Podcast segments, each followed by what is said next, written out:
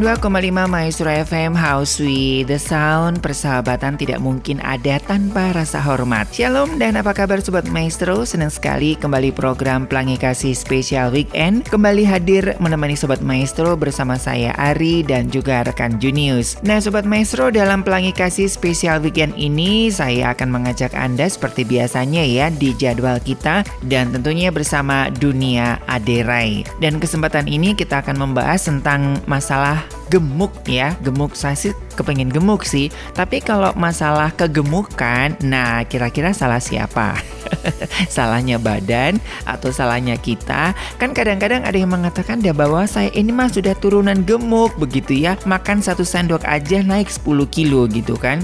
Berbeda dengan saya ya makan satu karung pun juga kayaknya susah gemuk. Nah kira-kira masalah kegemukan ini salah siapa? Begitu ya. Nah di program pelangi kasih spesial weekend ini bersama Dunia Adirai akan membahas masalah kegemukan ini gemuk salah siapa.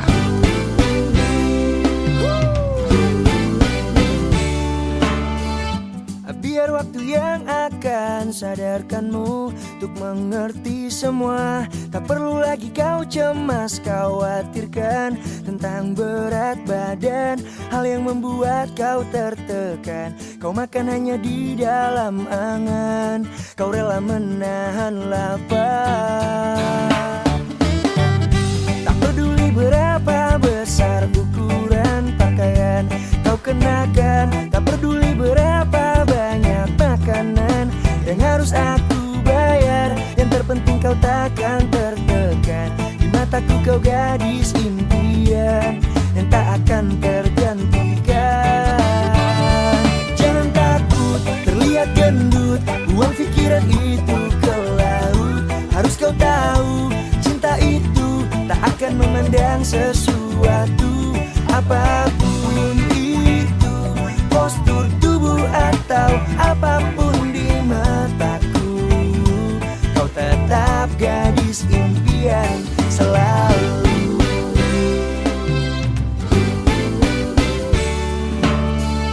Tak peduli berapa besar ukuran pakaian Kau kenakan Tak peduli berapa banyak makanan Yang harus aku bayar Yang terpenting kau takkan tertekan mataku kau gadis impian Yang tak akan tergantikan. Jangan takut terlihat gendut Buang pikiran itu ke laut. Harus kau tahu cinta itu Tak akan memandang sesuatu. Apa pun itu Postur tubuh atau apa pun di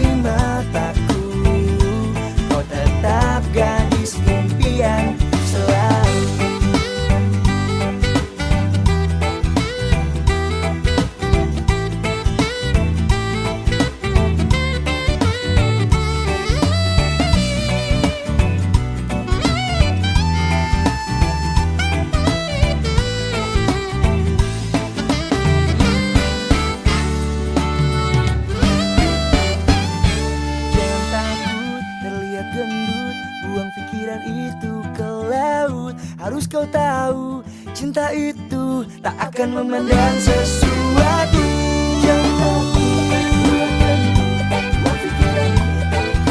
Oh harus kau tahu cinta itu tak akan memandang sesuatu. Apa pun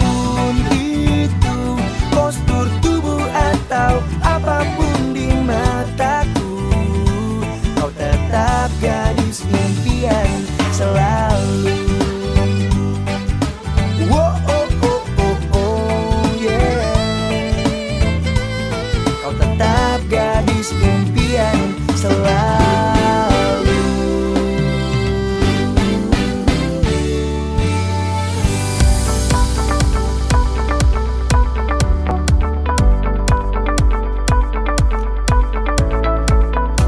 Sobat Maestro, obesitas adalah kondisi ketika lemak yang menumpuk di dalam tubuh sangat banyak akibat kalori masuk lebih banyak dibandingkan yang dibakar. Jika tidak segera ditangani, obesitas dapat meningkatkan resiko terjadinya penyakit jantung, hipertensi, hingga diabetes. Berdasarkan data WHO, di tahun 2016 ada sekitar 650 juta penduduk usia dewasa yang mengalami obesitas. Bahkan sekarang anak-anak juga cukup tinggi ya. Sementara di tahun 2020 ada sekitar 39 juta anak usia di bawah 5 tahun yang juga menderita obesitas tuh. Bener kan?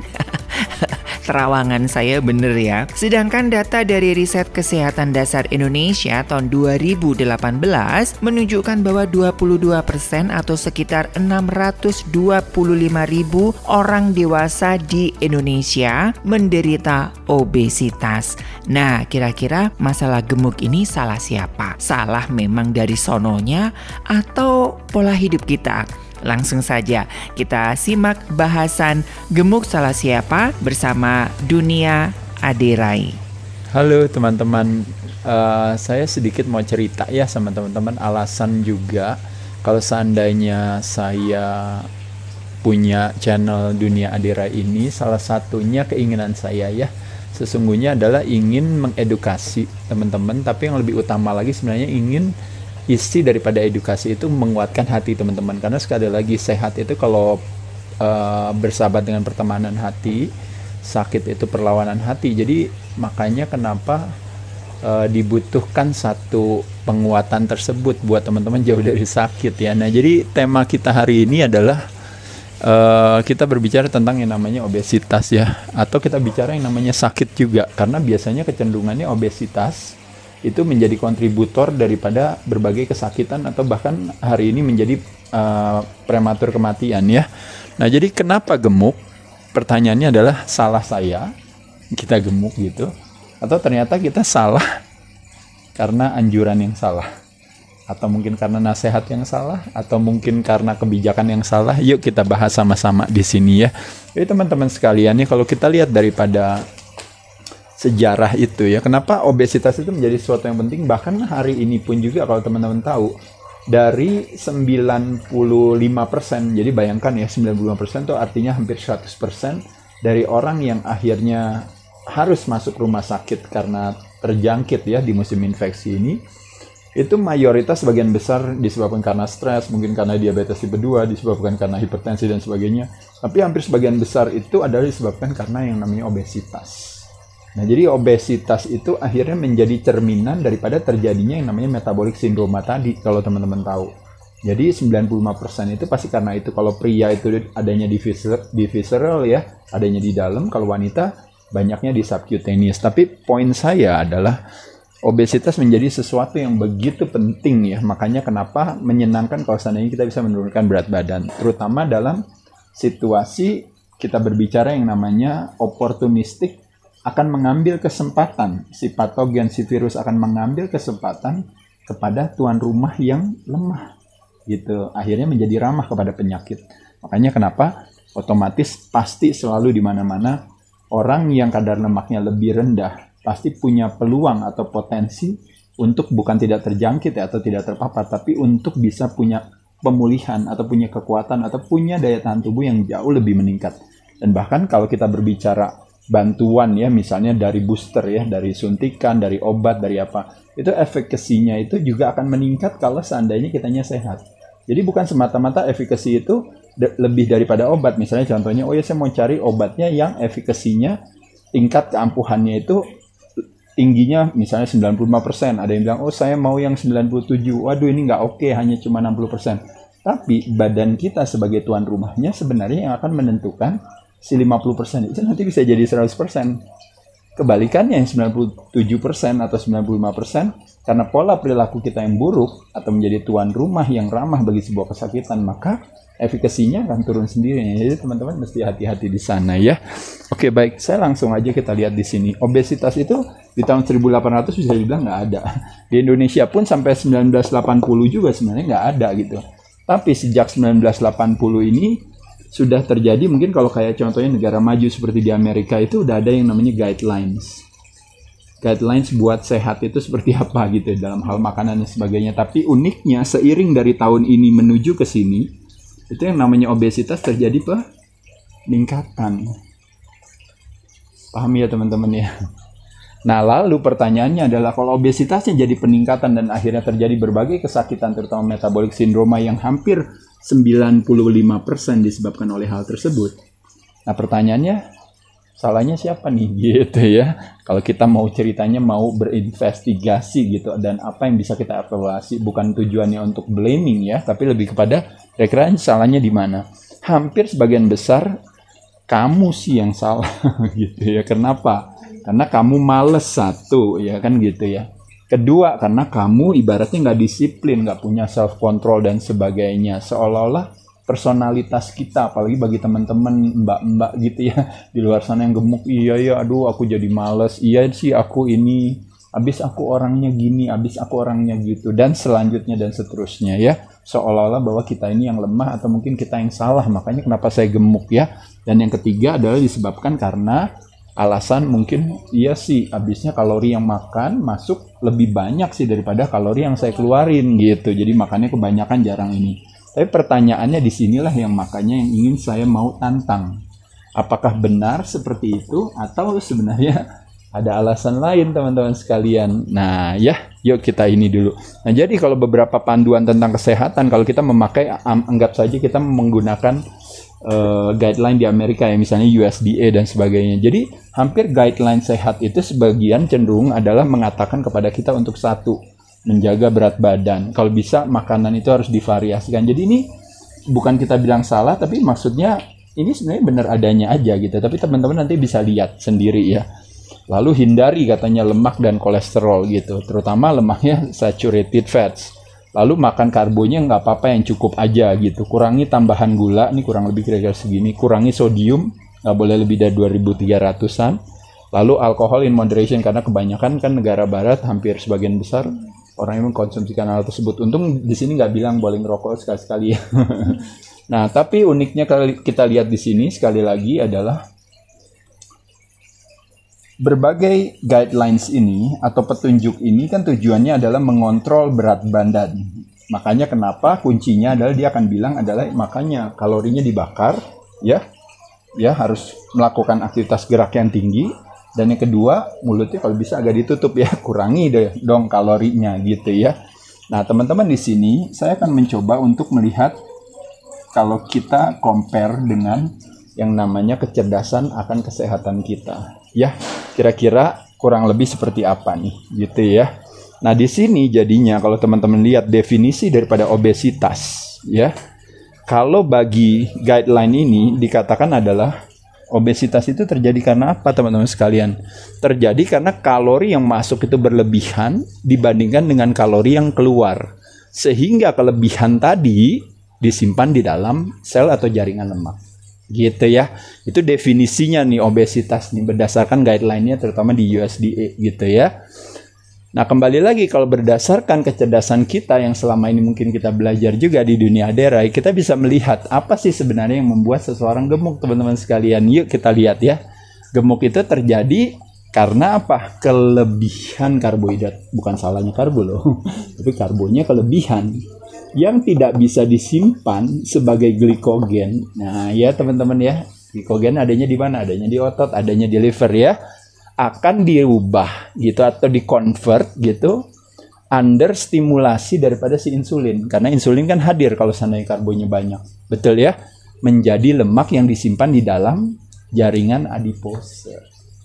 Nah, ini teman-teman bisa pahamkan di sini nih. Jadi perbedaannya apa di sini kalau kita punya kecerdasan ini kita akan bisa lihat apa sebenarnya. Tidak sesederhana ini, teman-teman sekalian.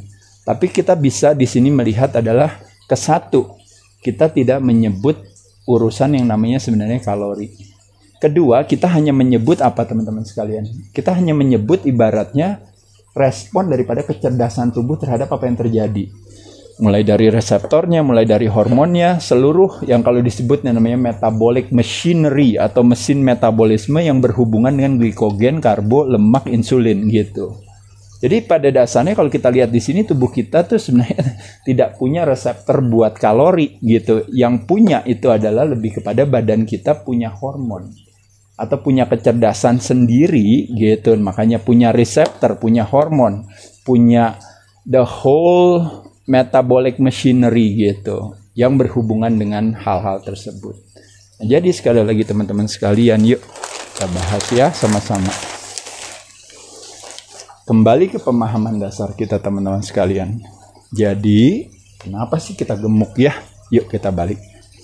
Insulin itu adalah is a storage hormone. Jadi baik adanya teman-teman sekalian ya, dia akan membantu mendeliver istilah makanan kita untuk disimpan ke dalam sel di dalam tubuh kita.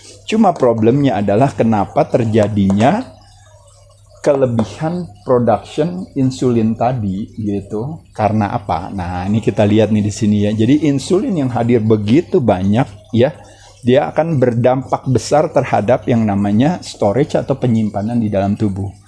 Nah, ini lebih kepada kita berbicara makanya kayak saya katakan tadi berbicara secara teoretis aja. Kalau ada proses penyimpanan tidak akan ada proses pembakaran gitu aja sih sebenarnya. Jadi ketika karbonya tinggi kelebihan, makanya kenapa saya selalu bilang karbonya kelebihan gitu ya. Dan juga kecenderungan daripada teman-teman yang memang uh, kondisinya hari ini memang kegemukan gitu ya karena pola makan dan sebagainya tadi. Akhirnya terjadi yang namanya rapid insulin spike tadi. Otomatis ya karena karbonya banyak otomatis insulinnya hadir semuanya naik spike itu artinya terjadi kenaikan yang luar biasa. Kalau terjadi kenaikan yang luar biasa setelah latihan untuk kita masukin protein yang bagus. Tapi problemnya adalah ini sehari-hari kita melakukan hal itu. Akhirnya mempromot apa? Mempromot akhirnya kelebihan si karbo akhirnya untuk menjadi lemak ya gitu atau disimpan di dalam jaringan lemak tadi gitu ya di store di yang namanya kalau istilahnya yang namanya fat tissues ya gitu. Nah, jadi kalau kita lihat di sini sebenarnya berdasarkan teori kembali lagi pada dasarnya sesungguhnya kalau teman-teman tahu gitu otot itu most of the time sebenarnya dia bakarnya tuh sebenarnya lemak sebagai sumber sumber energi kalau teman-teman tahu gitu ya jadi terutama makanya teman-teman bisa lihat pada saat di mana ketika kita latihan beban pada saat perut kosong waktu sebelum kita membuka puasa itu itu benar-benar makanya kenapa bisa jadi salah satu strategi untuk mengoptimalkan kita untuk bakar lemak tadi gitu. Cuma masalahnya tantangannya ketika kita justru masukin karbo gitu karena kita beranggapan adalah bahwa nggak mungkin lah otot kalau seandainya kita latihan beban misalnya nggak dipakai buat apa kita nggak masukin karbo itu bak bakalan jadi lemes banget dan ototnya akan membuang dirinya atau apa uh, teman-teman merasa nanti akan terjadi namanya catabolic stage, nanti terjadi yang namanya depletion, terjadi namanya macam-macam. Tapi poinnya adalah ketika karbo masuk terutama kebanyakan. Nah, kenapa saya katakan selalu kebanyakan? Kenapa nggak saya bilang karbonya? Karena di sini saya nggak mau menyalahkan si karbonya ya teman-teman ya. Maka pada saat itu sebenarnya terjadi yang namanya proses pembakaran lemak itu tidak terjadi pada saat latihan itu gitu. Nah, sehingga yang terjadi adalah yang namanya efek atau fat effects itu.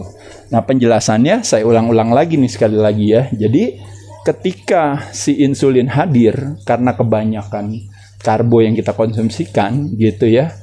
Akhirnya istilahnya dia tidak bisa gitu ya. Ini gini ya. Ketika insulin yang hadir akhirnya dia kan harusnya badannya kan harusnya pakai karbo, harusnya badannya pakai karbo. Tapi karena insulin hadir, apa yang terjadi?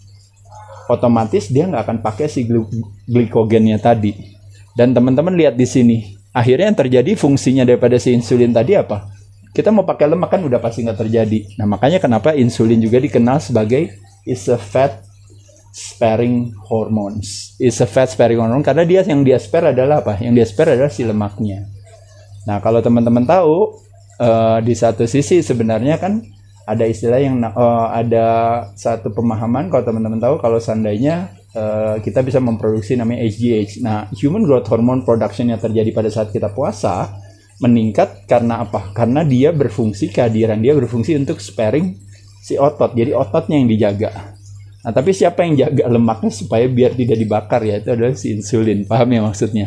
Nah, pada saat itulah makanya dia mempromot terjadinya si lipo deposit tadi atau lipogenesis. Itu kebalikannya daripada lipolisis, teman-teman ya. Kalau lipolisis itu bakar lemak, kalau lipodeposit adalah uh, uh, penumpukan atau penimbunan lemak tadi. Dan selain itu juga dengan kehadiran insulin itu apa yang terjadi? Makanya kenapa akhirnya efeknya jadi berlemak itu adalah ketika kita justru malah men-turn off gitu, mematikan yang namanya kemampuan tubuh untuk mengaktifasi yang namanya si lipase itu atau mungkin kalau teman-teman lebih spesifik lagi dikenal dengan namanya HCL tadi ya hormon sensitif lipase yang ini adalah tempat site di mana terjadinya bakar lemak itu optimal. Jadi lipase itu dikenal dengan yang namanya enzim yang breakdown lemak. Itu diinhibit atau dihambat gitu atau di turn off oleh terjadi kehadirannya insulin. Jadi basically di sini segala hal aspek yang berhubungan dengan fat burning itu berhenti ketika terjadi kehadiran insulin. Makanya kenapa di sini ada kata hal tersebut yang biar teman-teman paham. Oh iya ya, makanya kenapa ya mungkin kalau saya membuat satu penyeder, penyeder, penyederhanaan gitu ya dalam hal ini yaitu adalah uh, iya ya berarti saya harus kurangin karbo nih gitu ya. Nah itu nanti kesimpulannya kan di belakang. Tapi saya kasih tahu duluan ya teman-teman. Nah jadi akhirnya terjadi apa tadi? Terjadi yang namanya efek kelaparan teman-teman sekalian. Nah efek kelaparan itu terjadi karena apa? Nih teman-teman lihat nih. Jadi insulin kan menghambat aktivasi enzim kan di liver kan gitu jadi harusnya tanpa insulin kan sebenarnya bisa dipakai istilahnya. Kalau yang namanya si glikogen itu akhirnya bisa menjadi gula.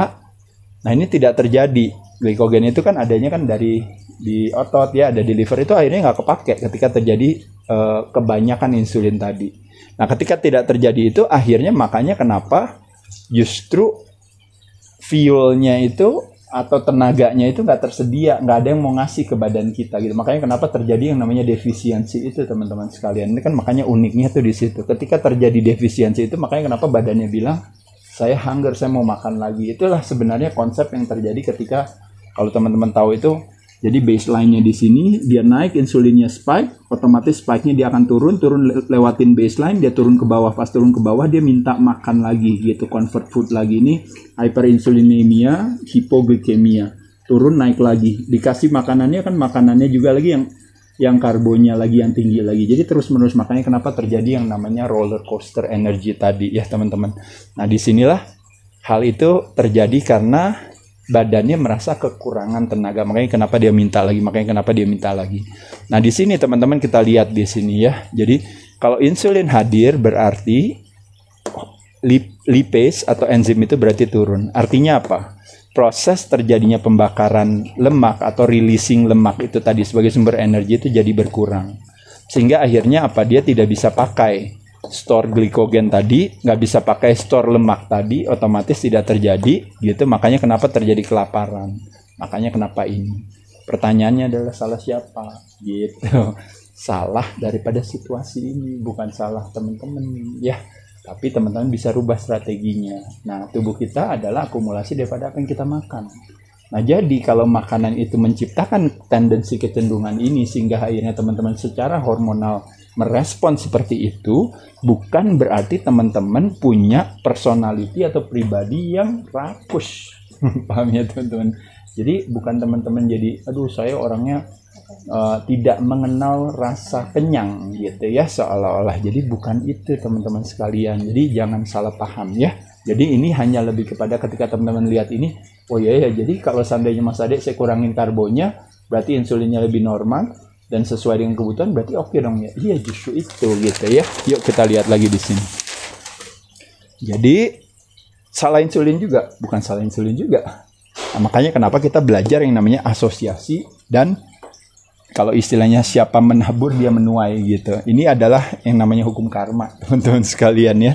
Jadi karena karbonnya justru yang kebanyakan, nah karbonnya nanti teman-teman ambilnya dari mana? Mungkin dari refined carbohydrate, tepung dan turunannya dan sebagainya.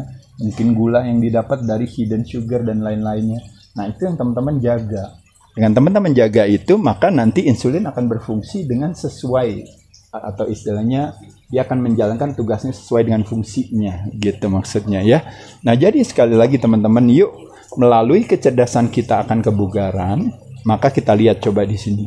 Jadi kalau berbicara cause in effect itu nggak boleh kebalik-balik teman-teman ya. Jadi kita nggak mau confuse dengan konsep yang namanya satu asosiasi, yang kedua namanya cost and effect tadi. Ya kita lihat nih di sini sama persis seperti hari ini juga Kadang-kadang kita bilang, oh direct causationnya, penyebab kematiannya disebabkan karena musim infeksi, misalnya sama virusnya. Tapi nanti kita bisa lihat, kalau kita mengerti, oh ternyata bukan direct causation, tapi disebabkan karena correlation. Jadi ada alasan lain, makanya kenapa akhirnya badan menjadi lemah. Dan terakhirnya si virus yang akan masuk mengambil kesempatan itu. Tapi yang akan dapat kreditnya selalu si virusnya gitu. Tapi pada kenyataan sesungguhnya adalah bukan virusnya sebenarnya yang berbahaya, tapi yang berbahaya adalah ketika kita menjadi tuan rumah yang buruk baginya. Nah, salah satunya adalah ketika kita memiliki kadar lemak yang terlalu tinggi obesitas karena dengan sendirinya akhirnya kita membawa yang namanya komorbiditas tadi. Makanya kenapa akhirnya tekanan darahnya kan juga tinggi, kolesterolnya tinggi, trigliseridnya tinggi, gula darahnya tinggi, apalagi yang lainnya nanti pasti ada problem-problem yang lain termasuk juga jantung yang kurang uh, berfungsi dengan baik, saluran pernafasan. Nah, balik lagi ya, makanya kenapa terjadi badai sitokain dan sebagainya itu karena apa? Nah, kita makanya mesti paham antara yang namanya correlation dan direct causation. Ditambah lagi ada penyebab kematiannya adalah ternyata karena salah association. Ternyata kita pikir seperti itu, tapi sesungguhnya nggak seperti itu. Nah, jadi bisa bayangkan teman-teman, bahkan terakhirnya ada yang namanya accusation gitu ya. Jadi accusation association correlation itu menjelaskan bahwa sesungguhnya yang terjadi bukan direct causation ya. Jadi tapi semuanya dianggap sama semuanya. Kalau kita nggak mau menginvestigasi atau mau belajar. Paham ya teman-teman sekalian? Nah jadi sekali lagi di sini karbo yang kita makan ketinggian akhirnya menyebabkan akhirnya produksi insulinnya jadi meningkat Nah, produksi insulin yang meningkat gitu akhirnya menyebabkan karena selnya di dalam tubuh kita tidak sensitif lagi karena terus menerus insulinnya hadir dan datang minta masuk ke sel, akhirnya otomatis yang terjadi adalah uh, resistensi insulin. Selnya tidak sensitif lagi terhadap insulinnya. Nah, ketika selnya tidak ter, uh, sensitif terhadap insulin yang tadinya badan mau memakai si lemak untuk dipecah jadi energi dan sebagainya karena kalau nggak kalau nggak makan karbo akhirnya tertahan. Akhirnya lemaknya tetap aja di situ jadi tidak bisa dimanfaatkan sebagai energi dari cadangan yang kita miliki ya kan di cell kita. Sehingga menyebabkan apa? Akhirnya badan harus mencari sumber baru. Makanya kenapa dia cari makanan? Makanya kenapa dia lapar kepengen makan lagi. Paham ya teman-teman di sini? Nah, jadi teman-teman bisa melihat. Jadi kesimpulan sekali lagi kehadiran insulin gitu ya yang berlebihan makanya akhirnya membuat situasi badan untuk membakar lemak itu akhirnya jadi berkurang potensinya dan kita akhirnya stuck di dalam situasi ini. Terus gimana dong caranya? Nah, caranya adalah yang saya katakan evaluasi dan ganti pendekatannya. Nah, contoh misalnya sekarang ini problemnya adalah apa? Kalau kita lihat dalam situasi sekarang kalau rekomendasi daripada USDA kalau soal makronutrisi teman-teman bisa ngelihat ketika kita bisa kaget kok rekomendasinya kalau ibaratnya di piring itu ibaratnya itu kalau ini 50% ya ini berarti kan kurang lebih 60% nah bisa bayangin ini semua disuruh makannya karbo dari mana aja datangnya karbo? Karena rekomendasinya gitu ya berdasarkan makanan-makanan yang direkomendasi ya ada tepung dan turunannya ya ada buah ada kacang-kacangan. Kalau kacang-kacangan di sini legumes ya. Lalu ada gandum ada whole wheat gitu ya ada sayur-sayuran juga ada di sugar dan sebagainya. Teman-teman bisa lihat kandungannya kurang lebih kira-kira sekitar ini berdasarkan rekomendasi ya. Kalau teman-teman lihat berdasarkan kalau kita lihat kita mengutip daripada salah satu di Amerika ya karena ini bahannya kan saya dapatnya juga dari Amerika Maka teman-teman bisa lihat di sini itu 270 gram karbo sehari boleh dikonsumsikan. Itu berasal dari mana aja? Hampir sebagian besar teman-teman bisa akan lihat di sini. 62 gram dari fruktos, 170 gram dari gula, 208 gram dari glukos, ini glukos ya. Lalu 38 gram dari laktos. Nah, jadi kesimpulannya di sini teman-teman bisa lihat kurang lebih kira-kira totalnya tuh hampir 300 gram karbohidratnya. Itu berarti setara dengan hampir lebih dari 60% persen uh, uh, porsi makan kita itu di karbo. Wajar gak kalau seandainya akhirnya kita semua jadi obesitas? Nah, jadi pertanyaannya di sini, salahnya kita atau salahnya petunjuk yang selama ini atau ibaratnya budaya yang selama ini yang kita pikir adalah lo bukannya seperti itu gitu. Nah, jadi teman-teman paham ya di sini ya. Jadi kita evaluasi lagi. Jadi bukan saling menyalahkan tapi kira-kira kembali lagi apa benar ternyata kalorinya yang masuk itu berlebihan sedangkan saya nggak membakarnya. Apa benar ternyata mungkin karena gara-gara saya orangnya memang itu tadi ya rakus gitu ya. Saya tidak punya disiplin yang tinggi. Padahal teman-teman kaum muslimin dan muslimah kurang disiplin apa loh? Lima kali sehari sholat. Sumur hidup. Jadi kalau dibilang tidak disiplin atau tidak punya self control di mananya coba? Paham nggak teman-teman? Lalu kita dibilang pemalas juga lagi. Ya seperti hari ini juga ya. Kalau kita lihat dalam situasi sekarang ya kalau kita lihat setelah kita punya kebijakan kesehatan bukan cuma di Indonesia ya tapi di dunia itu sudah hampir kurang lebih berapa bulan ya hampir lebih daripada 16 bulan kali ya atau atau sekarang udah mau masuk ke berapa 17 atau 18 bulan. Ya nah pada saat itu teman-teman bisa melihat apa yang terjadi. Yang terjadi adalah tingkat ke esensinya yaitu adalah tingkat kesakitan dan tingkat kematian itu meningkat. Padahal guideline-nya udah jelas ya misalnya yang disebut dengan namanya prokes dan sebagainya. Tapi apa yang terjadi teman-teman sekalian? Nah di sini kita bisa investigasi. Prokes dari katanya kan protokol kesehatan, tapi sesungguhnya guideline tersebut mengajarkan kita untuk protokol ketidakterjangkitan. Protokol kesehatannya tidak kita lakukan yang sesungguhnya yaitu adalah meningkatkan ke apa coba yang sering saya katakan ke imanan dan ke imunan Nah ini kan nggak dilakukan. Penyakit yang hadir hari ini yang berkontribusi terhadap sebuah prematur kematian hampir 95% bukan karena penyakit infeksi, tapi karena penyakit perilaku. Nah sekarang membayangkan kita mau berlari daripada sebuah keterjangkitan, tapi persyaratan kita untuk menjadi tuan rumah yang buruk bagi pada sebuah kesakitan tersebut, di mana imunitas kita harus tinggi, itu tidak kita lakukan. Makanya kenapa ini yang saya sering katakan ya. Jadi kampanye keamanan boleh kita jalankan seperti hari ini, tapi jangan melupakan atau jangan mengindahkan apa ya istilahnya atau mencuekin gitu yang namanya kampanye keimanan dan keimunan. Di sinilah makanya sesuatu yang penting gitu.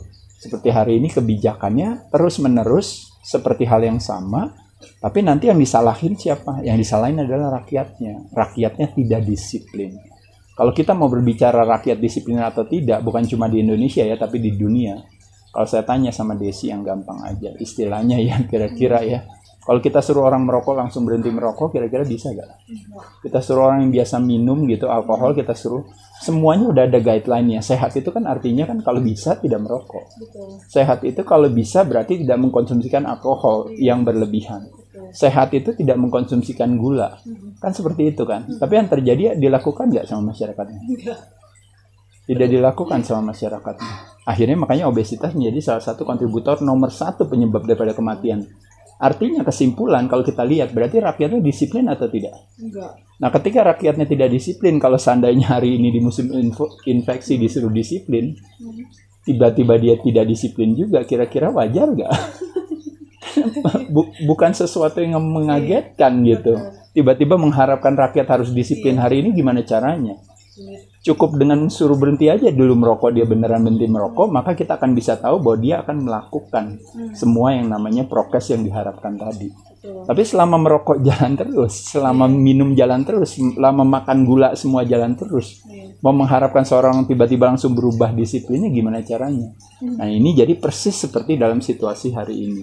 Kita mau menyalahkan orangnya. Kamu sih yang gendut ini apa? Silahkan aja tapi kita tahu bahwa dia tidak akan pernah berhasil makanya kenapa saya katakan tadi pemahaman adalah fondasi daripada sebuah kepatuhan makanya itu yang penting yang harus kita edukasi kepada masyarakat makanya kenapa ada istilah yang mengatakan ibaratnya memerangi kesakitan atau memerangi kesehatan atau memerangi keadilan atau memerangi kedamaian itu nggak akan pernah terjadi. Kenapa?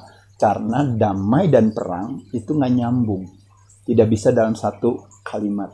Sehat dan perang tidak nyambung, tidak bisa dalam satu kalimat. Makanya kenapa kita ajarkan masyarakat kita edukasi. Kita harus menjadi apa? Menjadi tuan rumah yang buruk bagi pada sebuah kesakitan. Makanya kenapa program imunisasi pun juga dilakukan untuk apa? Supaya kita punya imunitas. Hmm. Nah, kan kembali lagi kan kuncinya berarti akan adanya selalu di imunitas. Penyakit akan datang dengan berbagai nomor, dengan berbagai model, dengan berbagai varian. Terus menerus akan selalu datang, tapi kuncinya adalah di kita. Nasib kesehatan kita kalau kita serahkan kepada orang lain, teman-teman sekalian, maka apa yang terjadi? Balik lagi seperti saya katakan. Ya nanti tergantung daripada narasi orang lain terhadap kita. Tapi kalau seandainya kita mengambil istilahnya ownership, taking responsibility daripada ulah perilaku kita. Ini makanya kenapa yang terjadi hari ini kesakitan meningkat, kenapa terjadinya kematian ini. Nah, ulah perilaku kita sendiri, makanya evaluasi. Jadi evaluasi bukan juga semata-mata di sini saya berbicara evaluasi dalam hal kebijakan ya, tapi juga evaluasi dalam hal kebijakan masing-masing pribadi diri kita sendiri bagaimana caranya kita sendiri sudah gak benar-benar menekankan pada yang namanya keimanan dan keimanan kita. Setiap hari kita sibuk mengadopsi ketakutan dan kecemasan sebagai lifestyle kita. Bagaimana kalau kita berbicara keimanan kita di sana?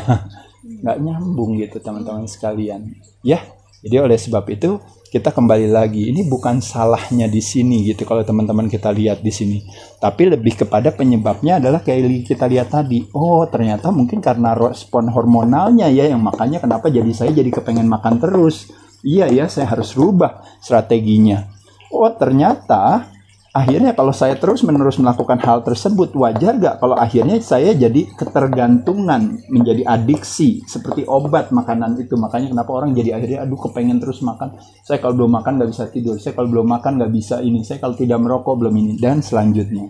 Dan di sini juga akhirnya ketika terjadinya namanya penolakan terhadap insulin oleh sel karena selnya tidak sensitif lagi karena kebanyakan makan gula otomatis wajar gak kalau seandainya lemaknya nggak turun-turun gitu. Nah, dan satu lagi yang paling parah dari semua ini adalah ketika sebuah kebijakan atau panduan itu diberikan istilahnya ya sesuai aja dengan apa yang udah ada. Ingat ya, kurangin ini, ingat ya ini, ingat ya itu gitu dan sebagainya. Tidak akan pernah yang namanya one size fits all itu berhasil. Kenapa teman-teman sekalian? Karena setiap orang size bajunya beda-beda. Dosisnya pasti beda-beda. Kebutuhannya beda-beda dalam strategi yang namanya kesehatan itu bicara soal makanan dan latihan. Termasuk juga mungkin hal-hal lain-lain ya, misalnya mindset dan sebagainya. Itu semua aja berbeda-beda. Begitupun juga dalam hal kebijakan kita menghadapi kesakitan. Tidak bisa one size fit all. Apa jawabannya? Precision and personalize. Apa yang baik bagi satu orang bisa jadi buruk bagi orang lain. Apa yang baik buruk, apa yang jadi buruk bagi orang lain bisa jadi baik bagi orang tertentu. Makanya kenapa harus dilakukan pendekatan seperti ini.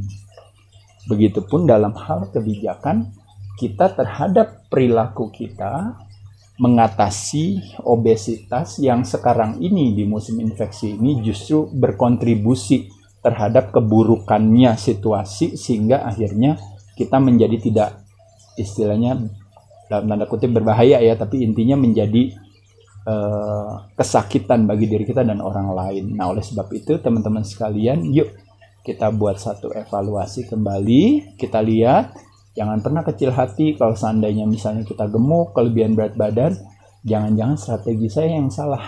bukan karena pembawaan saya atau mungkin karena personalitas seolah-olah ini.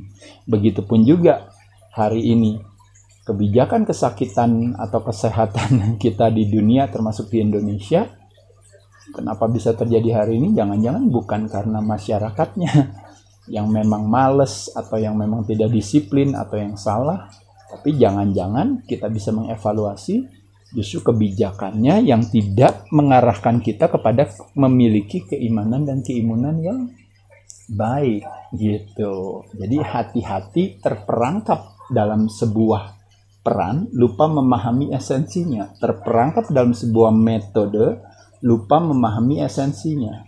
Sibuk berlari daripada sebuah keterjangkitan, tapi akhirnya kita kalah dalam peperangan. Jadi sibuk berlari melawan atau berperang atau bertempur, maaf, melawan sebuah ketidakterjangkitan, memenangkan pertempuran, tapi akhirnya kalah perang. Ketika dalam proses berlari itu, kita justru gugur karena hal-hal lain, ya, social illness, culture illness, economic illness, akhirnya mengarahkan kita pada mental illness. Mental illness akan mengarahkan kita pada depresi imunitas. Nah, kalau imunitasnya depres gimana, Des? Yang terjadi akhirnya apa, teman-teman sekalian? Akhirnya si virus yang akan mengambil kesempatan. Di situlah makanya kenapa terjadi yang namanya its correlation or association is different than direct causation. Jadi tidak semata-mata disebabkan karena satu hal teman-teman sekalian. Ya, kurang lebih itu teman-teman sekedar edukasi juga mungkin ada sedikit curhat gitu ya. Tapi di sisi lain saya berharap ini semua memberikan motivasi ya kepada teman-teman untuk punya pola perilaku yang belum terlambat. Kita semua masih diberikan kemandirian sehat kan ya teman-teman ya. Yuk kita evaluasi saya akan rubah hikmah daripada musim infeksi ini justru kebalikannya ketika kita saat ini punya waktu untuk pay attention dan mau belajar untuk meningkatkan pola perilaku kita, meningkatkan edukasi kita untuk akhirnya diaplikasikan ke perilaku kita. Nah, perilaku kitanya jadi lebih baik, keimanan dan keimunan terselenggara, maka apa yang terjadi teman-teman? Konsekuensinya keamanan akan hadir. Saya ucapkan terima kasih, semoga bermanfaat.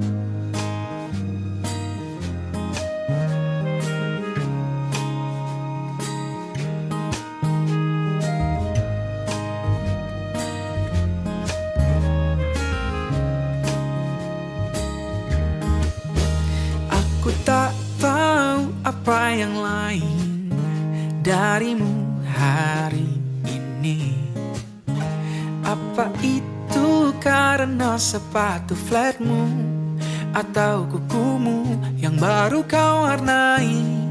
Pernahkah kau bertanya Seperti apa bentuk air tanpa wadah?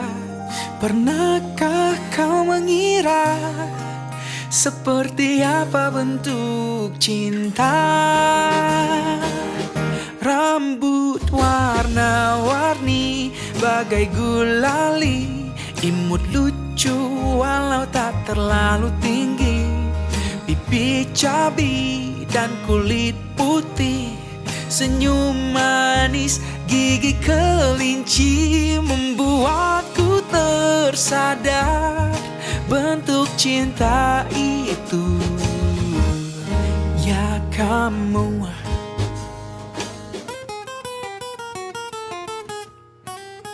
Kini ku tahu apa yang lain darimu hari ini. Itu bukan karena sepatu flatmu Atau kukumu yang baru kau warnai Pernahkah kau bertanya Seperti apa bentuk air tanpa wadah? Pernahkah kau mengira Seperti apa bentuk cinta? Rambut warna-warni bagai gulali Imut lucu walau tak terlalu tinggi cabi dan kulit putih Senyum manis gigi kelinci Membuatku tersadar Bentuk cinta itu. Ya kamu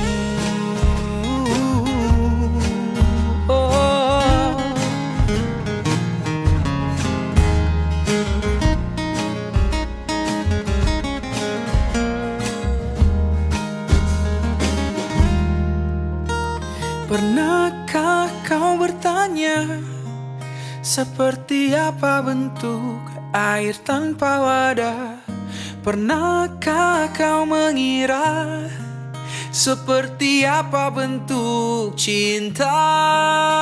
Oh, oh. Rambut warna-warni Bagai gulali Imut lucu walau tak terlalu tinggi. Pipi cabi dan kulit putih Senyum manis gigi kelinci Rambut warna-warni bagai gulali. Imut lucu walau tak terlalu tinggi. Pipi cabi dan kulit putih. Senyum manis gigi kelinci Membuatku tersadar. Bentuk cinta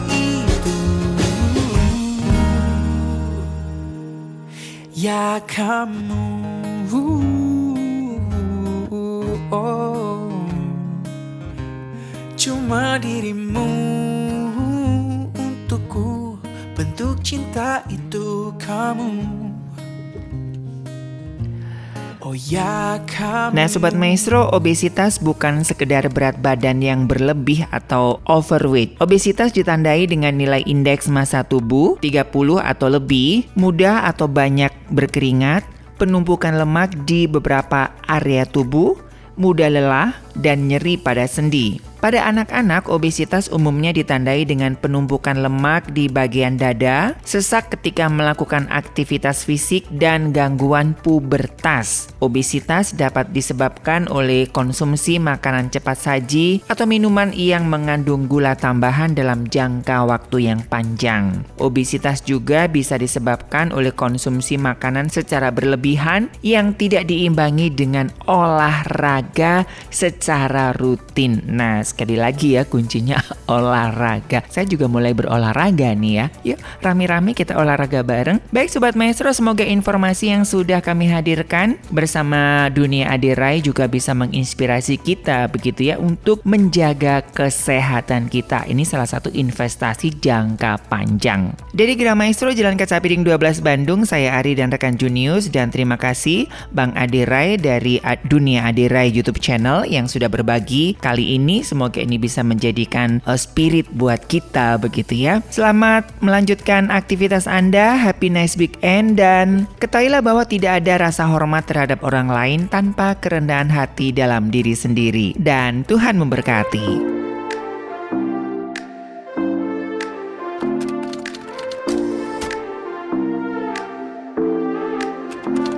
다른 맘을 맞추고 같은 길을 걷다 보면 끝이란 내 맘과는 상관없이 나곤 해. I'm trouble 점점 더 잿빛으로 변하고 있는 걸 날 좀 잡아줘. 고독한 밤이 나를 감싸오는 걸. 손을 뻗어 소리쳐봐도 타지 않는 너인데 느껴지지 않아